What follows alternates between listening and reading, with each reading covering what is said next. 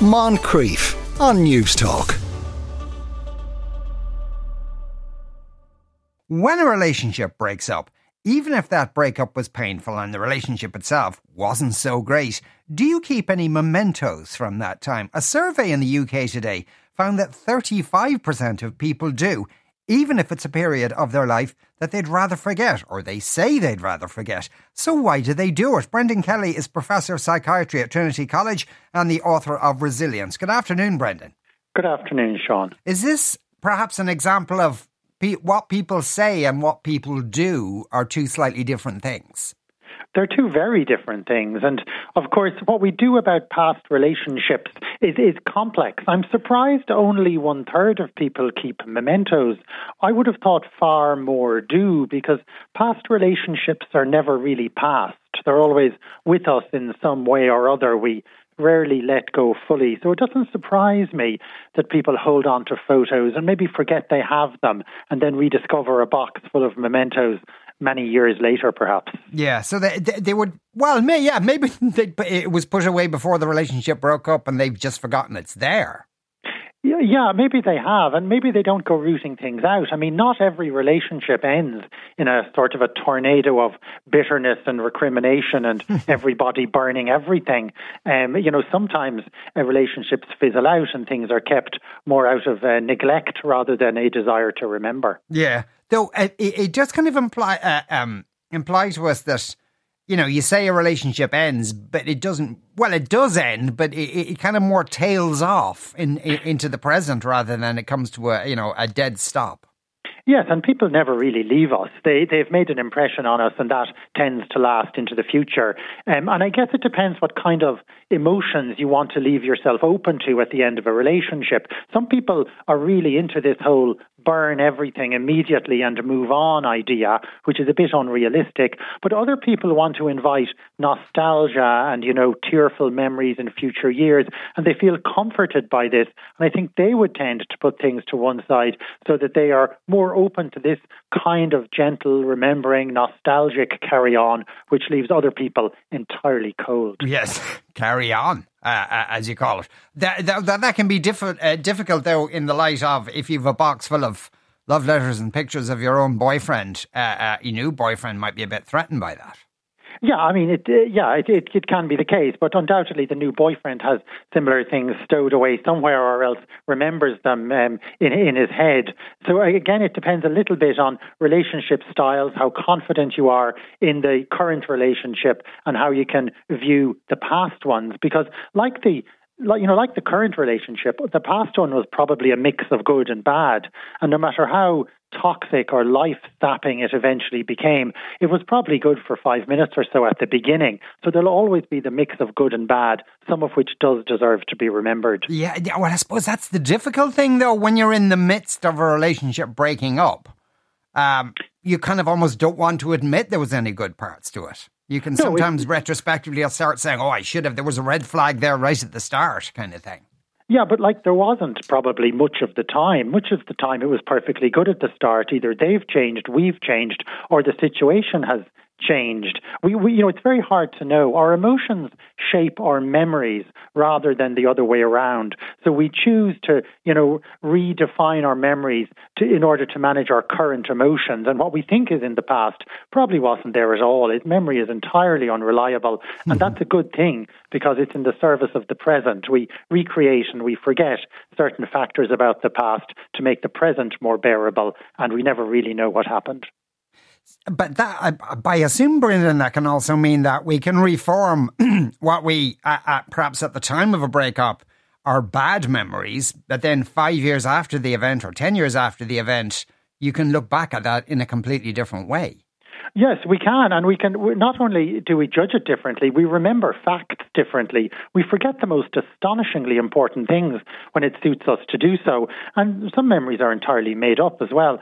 And we do this in order to, you know, to create a, a coherent story for our lives. It's it's a sort of a psychological defense mechanism against the meaninglessness and randomness of everything. And it's very important we're able to do this. If we couldn't reshape our memories, we would be prisoners of the past, and we'd never start a new relationship if we remembered everything about the past ones.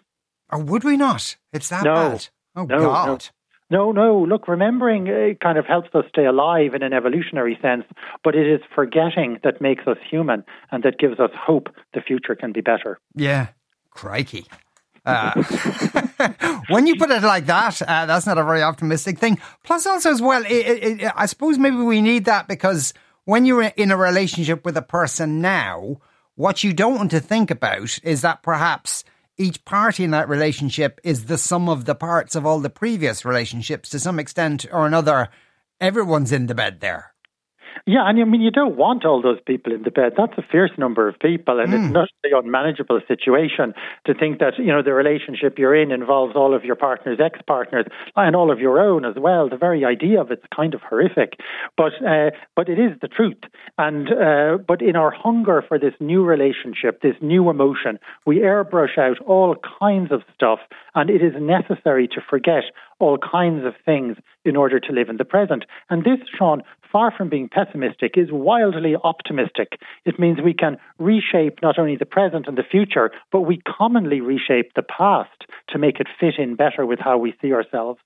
So then, in, in, in, kind of in that scenario where you're going right, uh, that was a terrible relationship. It's all over, but you don't throw out uh, the photographs when you know they're there there's a certain amount of self delusion as well, or, or purposefully not noticing things.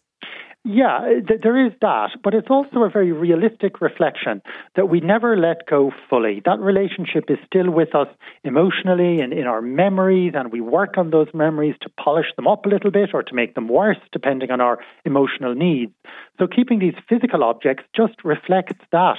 We are people with a past, and much as we would like to think our new partner arrives as an entirely clean slate, we know that's not true, and it's not true of ourselves either. And hanging on to these bits and pieces um, isn't always a bad thing. It can reflect that we have travelled a path, we have made a journey that got us here, um, and it's not possible to erase that fully, even if we wanted to. Sometimes I, I've met people myself in this position who would have been in a previous relationship and, and the previous partner gave them a present. And they say, oh, no, I'm just hanging on uh, to that to spite them.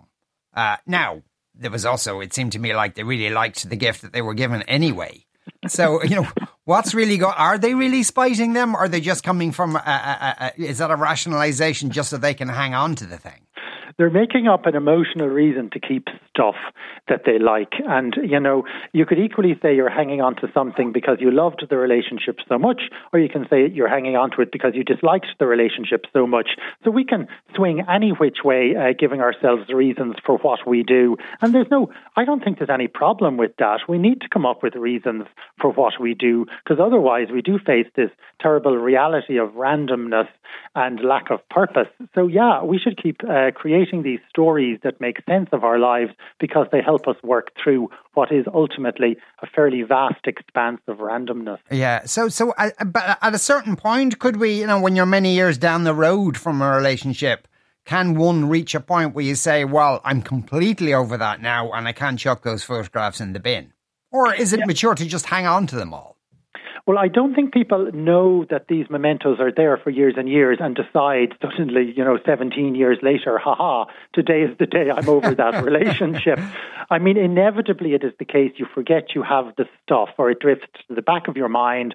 You find it when you're cleaning out a cupboard or something, and then you realize, look, this really is in the past. And that's the moment that matters, not whether or not you proceed to burn these things, incinerate them, shred them, melt them, or cast them out to to see. What matters is the moment of realization hey, this is a bit of my past now. This is no longer active. And it might be nice to keep them, to remember, to explain to your kids, things like this. It might be the only photo you have of you at the Taj Mahal, although annoyingly it is with an ex partner, uh, but it might be worth keeping for that reason alone. Plus, also, a, a listener sent in an excellent reason why you shouldn't burn pictures. Uh, this person says, I broke up with my fiance in 2010, burned picture all the pictures of us. On our wedding day, four years later, we had no pictures of us together. You never know what's around the corner. so the past, the past is never really the past. There is it. yes. Though somebody else says, I found a pair of Italia 90 boxer shorts in a bag in the back of the wardrobe. My wife said they belonged to an ex she had when she was a teenager, and she just kept them for the crack. Instead of getting angry, I decided to own the situation, and I wear them now all the time. Okay, so some pretty, pretty direct advice there to all listeners: burn the boxers. Burn okay? the boxers, and certainly don't don't don't wear the boxers. That- No, no. There's something ick about that. Uh, there were another texter says, uh, "What I have from my marriage that ended after 21 years is PTSD." Um, Well, there are some things we can't let go of after certain relationships, be they PTSD, be they mortgages, be they children. So those things all stay. They do indeed. Uh, Brendan, thanks a million. Uh, as ever, uh, that was uh, Brendan Kelly there, Professor of Psychiatry at Trinity College and the author of Resilience. Moncrieff, weekdays at 2 p.m. on Newstalk.